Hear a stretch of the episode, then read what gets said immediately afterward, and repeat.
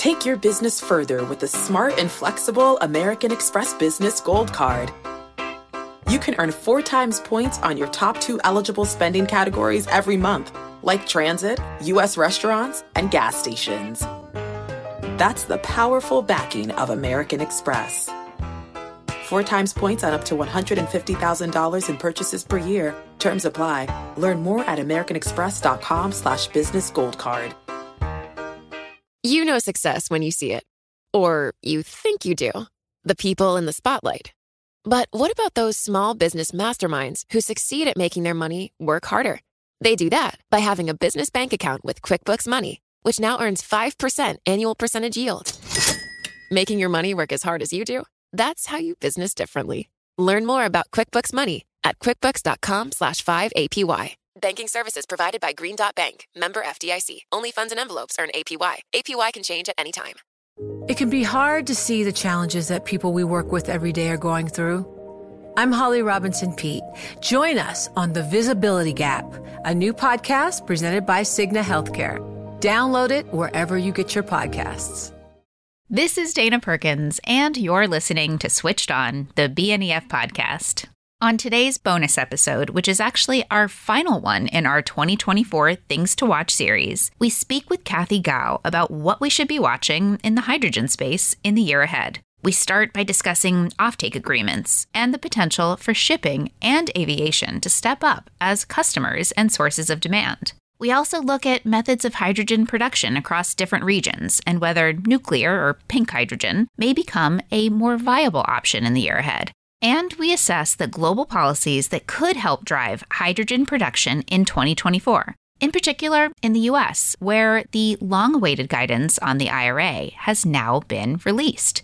To access this research note titled Hydrogen 10 Things to Watch for 2024, BNEF subscribers can find it at bnef.com and at BNEF Go on the Bloomberg terminal. If you like this podcast, make sure to subscribe. And if you want to share us with others, well, you can send it to them or you can give us a review on Apple Podcasts or Spotify. But right now, let's speak with Kathy about the year ahead for hydrogen.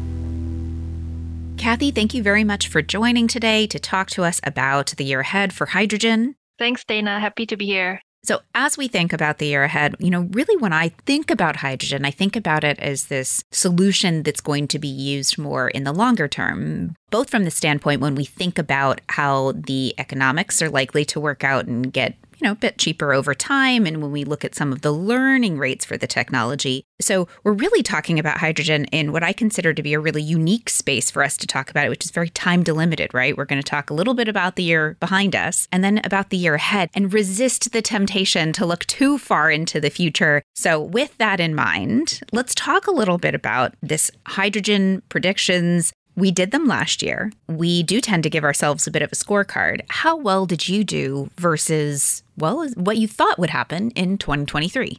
Yeah, I think we did pretty well on overall the kind of judgment of the industry. What I'm actually really want to highlight is actually the one that we got wrong. It's around sort of the um, project financing kickstarting in the US, which obviously didn't happen last year because of the delays of the US IRA guideline on the hydrogen tax credit. So I think just by drawing this one examples, this actually highlights the policy and regulatory complexity and uncertainty the whole industry is facing right now. So this is actually one thing that we're closely watching uh, for 2024 as well to see whether there could be any policies coming out to actually lift the sector and give more positivity to the sectors into 2024. So that actually was one of your predictions for the year ahead. And the US had finally released this long awaited guidance on the, what is it, the 45V tax credit from the IRA. Can you talk a little bit about what the prediction is for that for 2024? Yeah, so obviously uh, the delays in the IRA guideline coming out has actually slowed down a lot of projects hitting FID in 2023 in the US. So just to give you an idea of the landscape of the project being proposed in the US, there's a total of around 1.6 million metric ton of clean hydrogen projects proposed by 2030, and of that amount, only 20% has found an off-taker, and even you know less than 1% has reached FID by the end of last year. So it tells sort of the challenge the whole industry is facing right right now there's not much demand and much less hitting the financial milestone. So the IRA guideline coming out actually right before Christmas last year was actually very good news for the whole industries. So the US actually offers one of the most generous subsidy for clean hydrogen production as high as $3 per kg of hydrogen the highest subsidy actually applies for hydrogen with very, very low emission standard of less than 0.45 kg of CO2. So those hydrogen could get the highest level of subsidies. So the IRA actually comes out much stricter than most have hoped. So it requires project to meet a few criteria to be able to qualify for the subsidies. One of them being the hydrogen having to couple with new build or additional renewable resources. So it cannot draw power from existing power such as nuclear. The second one is that there should be hourly matching between hydrogen production and the renewable generation. So this is also really hard to hit because a lot of the renewable generation are intermittent and electrolyzers are actually not ready to take those intermittent power. So in order to match the renewable generation and hydrogen production, you need the technology to be ready. You also probably need a portfolio of renewable to support electrolyzers. You probably need solar and wind and battery storage on site to support electrolyzer production, which will obviously raise the cost of clean hydrogen production. So a lot of people are actually quite worried about a Republican presidency and whether that would revoke the IRA subsidy. For us, we don't think that would be the case because the IRA subsidy on hydrogen actually has bipartisan support. And then we think even with a Republican presidency, the subsidy would actually survive. So there's a lot happening with IRA implementation, which is a federal policy. But now let's actually talk a little bit more about the US and states. Are individual states getting in this game and thinking about hydrogen? There's actually a lot of states that are interested in supporting um, hydrogen. So, as we've seen, some states actually went ahead to launch their own demand side incentive in 2023, which could actually trigger more states to follow their suit. For example, Colorado has introduced a subsidy of up to $1 per kg for the users of clean hydrogen in mid 2023. Illinois has introduced similar subsidies of $1 per kg credit as well, but it's more strict, so it's only limited to hard to abate sector users. Pennsylvania has also released a tax credit of around $0.8 per kg of clean hydrogen purchased from the regional clean hydrogen hub, which recently got the funding from the federal government. So we, we expect uh, more states actually to launch small subsidies because currently only at the federal level, although the government has announced a, a 1.6 billion incentive package for supporting the demand of clean hydrogen in 2023, there was very little detail of how the government is actually going to implement that.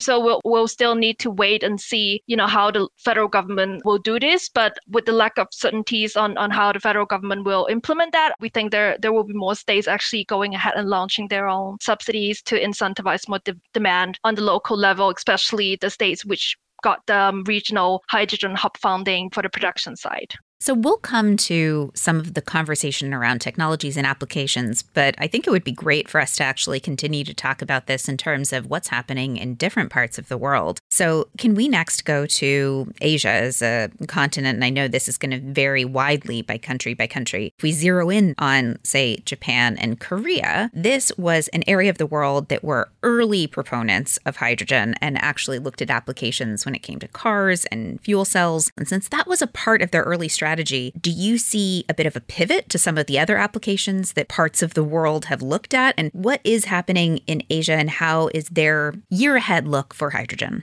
APAC is pretty interesting because, as you said, every country has slightly different approach. And on the policy wise, it's actually less sophisticated than the US and Europe in terms of hydrogen policies. It's interesting to see like how these countries will actually push forward the hydrogen subsidies. So far, if you compare the subsidy level from APAC to the US and Europe, is actually lagging behind for a lot the only countries that have implemented subsidy for hydrogens are India and Australia, but they're tiny compared to the US IRA subsidies. The upcoming one that we're actually pretty excited for is the potential subsidies in Japan. So Japan has introduced a contract for difference mechanism similar to the one that EU is implementing for clean molecule supply, including clean hydrogen. So that would benefit both domestic supplier and overseas suppliers. This will basically subsidize the cost difference between the cost of importing clean hydrogen and the cost of producing or, or using gray hydrogen domestically or fossil fuel. This is actually quite a lot of money that the Japanese government is putting into this mechanism, but it, solely depends on whether the government could actually raise that much money because this pool of money is actually going to come from the transition bonds that the government will be issuing. So depending on whether there will be anybody buying transition bonds, it would actually determine how much money will be available for this pool of uh, CFD um, subsidies. And then the other countries that we are pretty optimistic about on hydrogen import is South Korea. So uh, similar to Japan, South Korea is actually also thinking to import clean hydrogen or clean ammonia, mostly for domestic power generation and a bit of transport South Korea is interesting because it's actually one of the few countries in the world that implemented a usage mandate. So it's basically a uh, mandate for the power sector, for the utilities to use a portion of clean hydrogen or clean ammonia derived power from now to 2030. So by 2030, the goal is for South Korea to consume at least 800,000 tons of clean hydrogen or equivalent for power generation. So that it's quite a lot of demand that they actually mandated for domestic utilities South Korea is a big steel manufacturing hub. They also have plans to use hydrogen in the industrial, particularly steel manufacturing. So overall, for, for Asia, we think South Korea and Japan are the two markets that we're most excited about for 2024.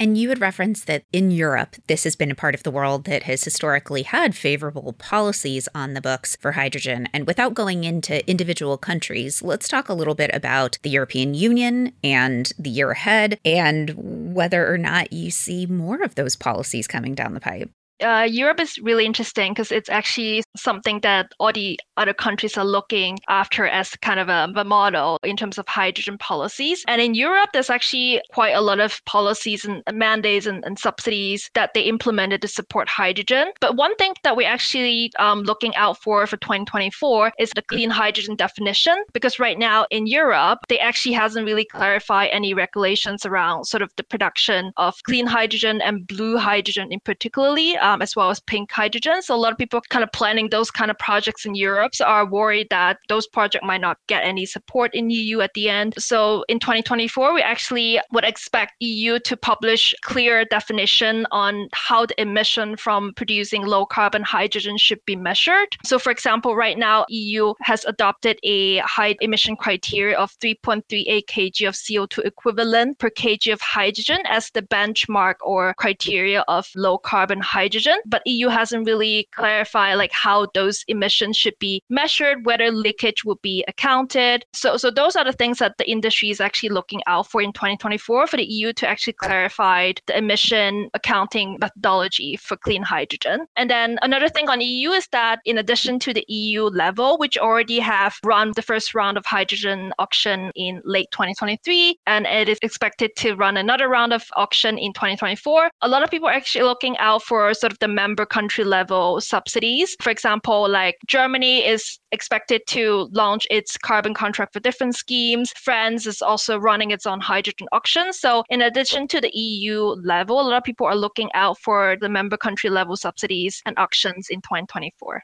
So, the hydrogen color wheel is something that people talk about a lot. It's all of these different colors that stand for the different technologies that we use to make the non naturally occurring hydrogen. So, be it blue or pink or green, it all stands for something. But really, what I want to know about is in the year ahead, which technologies are really going to come out on top? So, is it going to be the application of CCS, which is largely coupled with coal and gas? Is it going to be green hydrogen produced from renewables? Or are we going to see a resurgence? In the use of nuclear, which is referred to often as pink hydrogen. What does it look like, and what does that mix look like from a technology standpoint in the year ahead?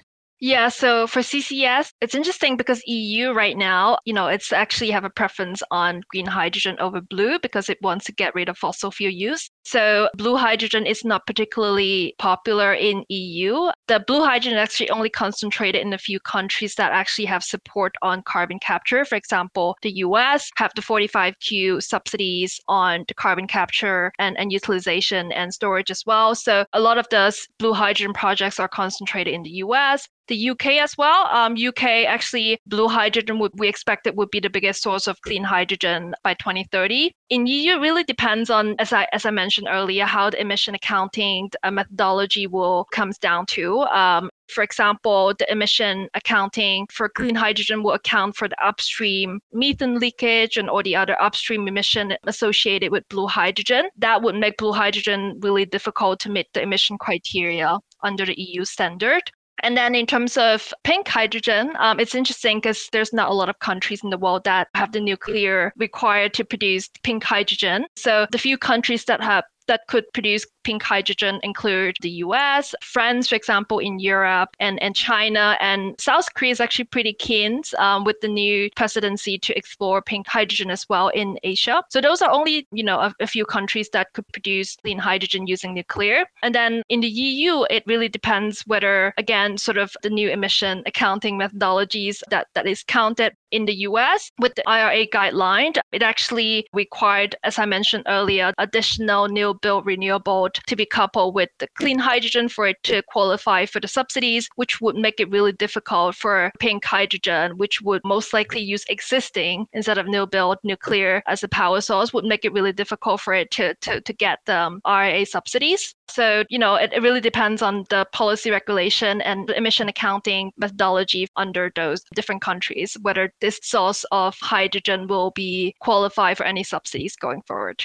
So, next, I want to talk about two of our favorite hard to abate areas shipping and aviation. We've spent a lot of time thinking about the solutions for these in the future, and one of them is hydrogen. Are we seeing offtake agreements that indicate that 2024 could be a really big year for application for these two hard to abate sectors? Yeah, so we're actually pretty optimistic about this two sector lifting the demand for hydrogen in the year ahead these two sectors are under pretty tight regulation in the EU for decarbonization. For example, the Refuel EU Aviation Initiative, which mandated 1.2% of the fuel supply to aircraft at the EU airport must be synthetic by 2030. So that would, in our estimate, result in at least 0.35 million tons of green hydrogen demand by 2030. There's also the FuelEU Maritime initiatives similar to the aviation one. It mandates the shipping sector to decarbonize following a fixed emission intensity target from now to 2050. So this carbon intensity target will require the shipping companies to reduce fuel emission by 2% by 2025, which would rise dramatically to 80% by 2050. And then in addition to the FuelEU Maritime Initiative, we also have the EU ETS, which included the shipping sector into the ETS scheme last year. So the um, shipping sector would have to pay carbon price starting from this year and then full carbon price starting from 2026. So a lot of shipping companies are actually under a lot of pressure to decarbonize. They are looking for green fuels globally, trying to be compliant. So that would actually drive a lot of demand, as we already seen from the shipping and aviation sector. Just to give you a couple of examples, for example, in the aviation sector, Air France and KLM and Delta signed a seven year sustainable aviation fuel offtake with a US based synthetic fuel producer, DG Fuels, to make aviation fuel using hydrogen. Um, Maersk, which is one of the biggest European shipping company, also signed a binding offtake contract with the Chinese developer Goldwind for 500,000 tons of green methanol offtake, which will be using around 100,000 tons of green hydrogen for those methanol production. So this is actually one of the largest green methanol offtake that we've seen so far, and this gives a lot of hopes to the whole industry, especially to the countries with very cheap renewables and abundant biomass resources such as China and potentially South America, as well as the Nordic country to actually step up to produce green fuels for, for the shipping sectors. And on some of these ships are electrolyzers for other parts of the world to make hydrogen as we ship the required equipment around the world. And we've got some predictions for volumes of electrolyzer shipments in the year ahead. What are those? for the shipment of electrolyzer, which is, you know, a key component or equipment to produce green hydrogen from 2023 to 2022, we saw shipment of electrolyzer double going ahead in 2024, we expect the shipment to continue to grow in 2024. In our conservative scenario, the shipment in 2023 uh, would be around 1.7 gigawatt, and then we'd expect that to double in 2024 to reach around 3.6 gigawatt. But in terms of like the exact amount, whether in 2024 we would actually achieve that double, it really depends on a lot of different factors. We think there's a lot of uncertainties around the exact shipment in the year ahead because there are a couple of factors that could affect it. For example, policies and also macroeconomic environments, and also sort of the technical issue is a big one. The issue, the, the technology like electrolyzer has been around for over 50 years as a technology to be used in multiple sectors to produce hydrogen on site. But those are all mostly small scales in order to deploy those technology in a megawatt scale, you need to have technology improvement. And then we actually we don't think the industry now is ready for this yet. We've heard a lot of manufacturer having technical issues. So we think this is something that the industry have to fix for for the technology to be deployed in a larger scale. So one of the key technical issue is the compatibility with renewable power because in the past electrolyzer is used to getting stable power input from the grid. But now, if we want to couple that with renewable electricity, the power inputs will be intermittent, and that's something that the manufacturer have to figure out. And now let's talk about interest rates, which are raising costs for power projects all over the world. And when it comes to hydrogen, do we think we're going to end up seeing the impact of these higher interest rates in auctions? And the reason that I ask this is so often we're looking for cost declines in hydrogen projects. So will this be a year where essentially the costs go up? And will we see that in the auctions? So it's actually something that we've observed in the past year in a couple of the auctions around the world that the production cost that producer bid for is actually much higher than we expected. For example, in the first auction that UK ran in 2023, the cost is actually much higher than we estimated, um, mostly because of a couple of factors. For example, the rising equipment costs, rising electricity costs, additional grid connection cost, you know, alongside with a couple of other factors that push up the cost by at least six to seven dollar per kg. So this is pretty significant. We think that the auction plan in 2024 are likely to be affected by higher costs as well. There are a couple of auctions that we are closely watching out for, such as the, the second EU um, hydrogen bank auction that will supposedly happen in spring 2024. The UK and Netherlands would also have its second hydrogen auction. France and Germany, as I mentioned before, would also have its hydrogen tender. Japan as well, um, as I mentioned earlier, would have its CFD scheme uh, launched this summer as well. So there are a lot of auctions that we're watching Alpha in 2024. I think it remains an outstanding question whether this kind of higher cost will be applied to all the markets in the world. It really depends on sort of the, the subsidy and auction mechanism design as well. For example, in the EU, where some sectors face quotas or mandates to buy clean hydrogen, this would create demand and also willingness to pay for the green premiums among the buyers. In that case, then the bidding price in Europe might be lower than the UK because the buyers are willing to pay to cover the cost as I mentioned, some other countries that have a different bidding mechanism might see a lower bidding cost as well. This happened in the Denmark auction in late 2023. And then also the Indian auction that we've seen results just came out in Jan 2024 also saw pretty low bidding price. Like some bidders actually bid zero in, in the um, auction, which is quite interesting. So we think in, in those countries where the lowest bidder would get the subsidy first, in, in such a mechanism, the bidders would tend to underbid to be able to get into the auction. So in that case, the overall bidding price might be lower than we expect. Whereas in countries like Japan as well as the UK, where the government just subsidized the cost difference between gray and, and green hydrogen, the, the price difference would actually be quite high. Kathy, thank you very much for joining us today from Hong Kong to talk about what's happening in the year ahead in the world of hydrogen. Thank you, Dana.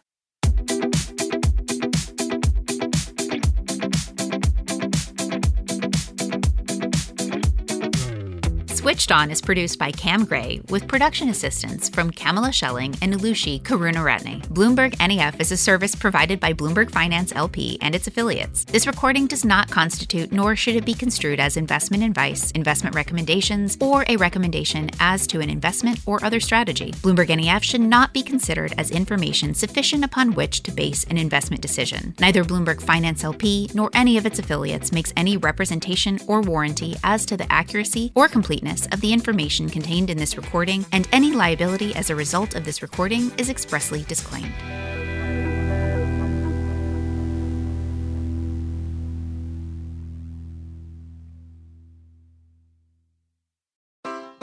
Take your business further with the smart and flexible American Express Business Gold Card. It offers flexible spending capacity that adapts to your business. You can also earn up to $395 in annual statement credits on eligible purchases at select business merchants. That's the powerful backing of American Express. Terms apply. Learn more at americanexpress.com slash business gold card. You know, it can be hard to see the challenges that people we work with every day are going through. Invisible struggles like stress and burnout, caregiving for a loved one, or being misunderstood. But insight, awareness, and empathy will help us better see the issues they're dealing with. And that can make us and our companies healthier too. I'm Holly Robinson Peete. Join us on The Visibility Gap, a new podcast presented by Cigna Healthcare. Download it wherever you get your podcasts. From Silicon Valley to Wall Street, the promise and perils of artificial intelligence are playing out on the world stage. But what will the next phase of AI adoption look like? Which companies, from big tech to startups, will dominate? And where do the risks and unintended consequences lie? I'm Emily Chang.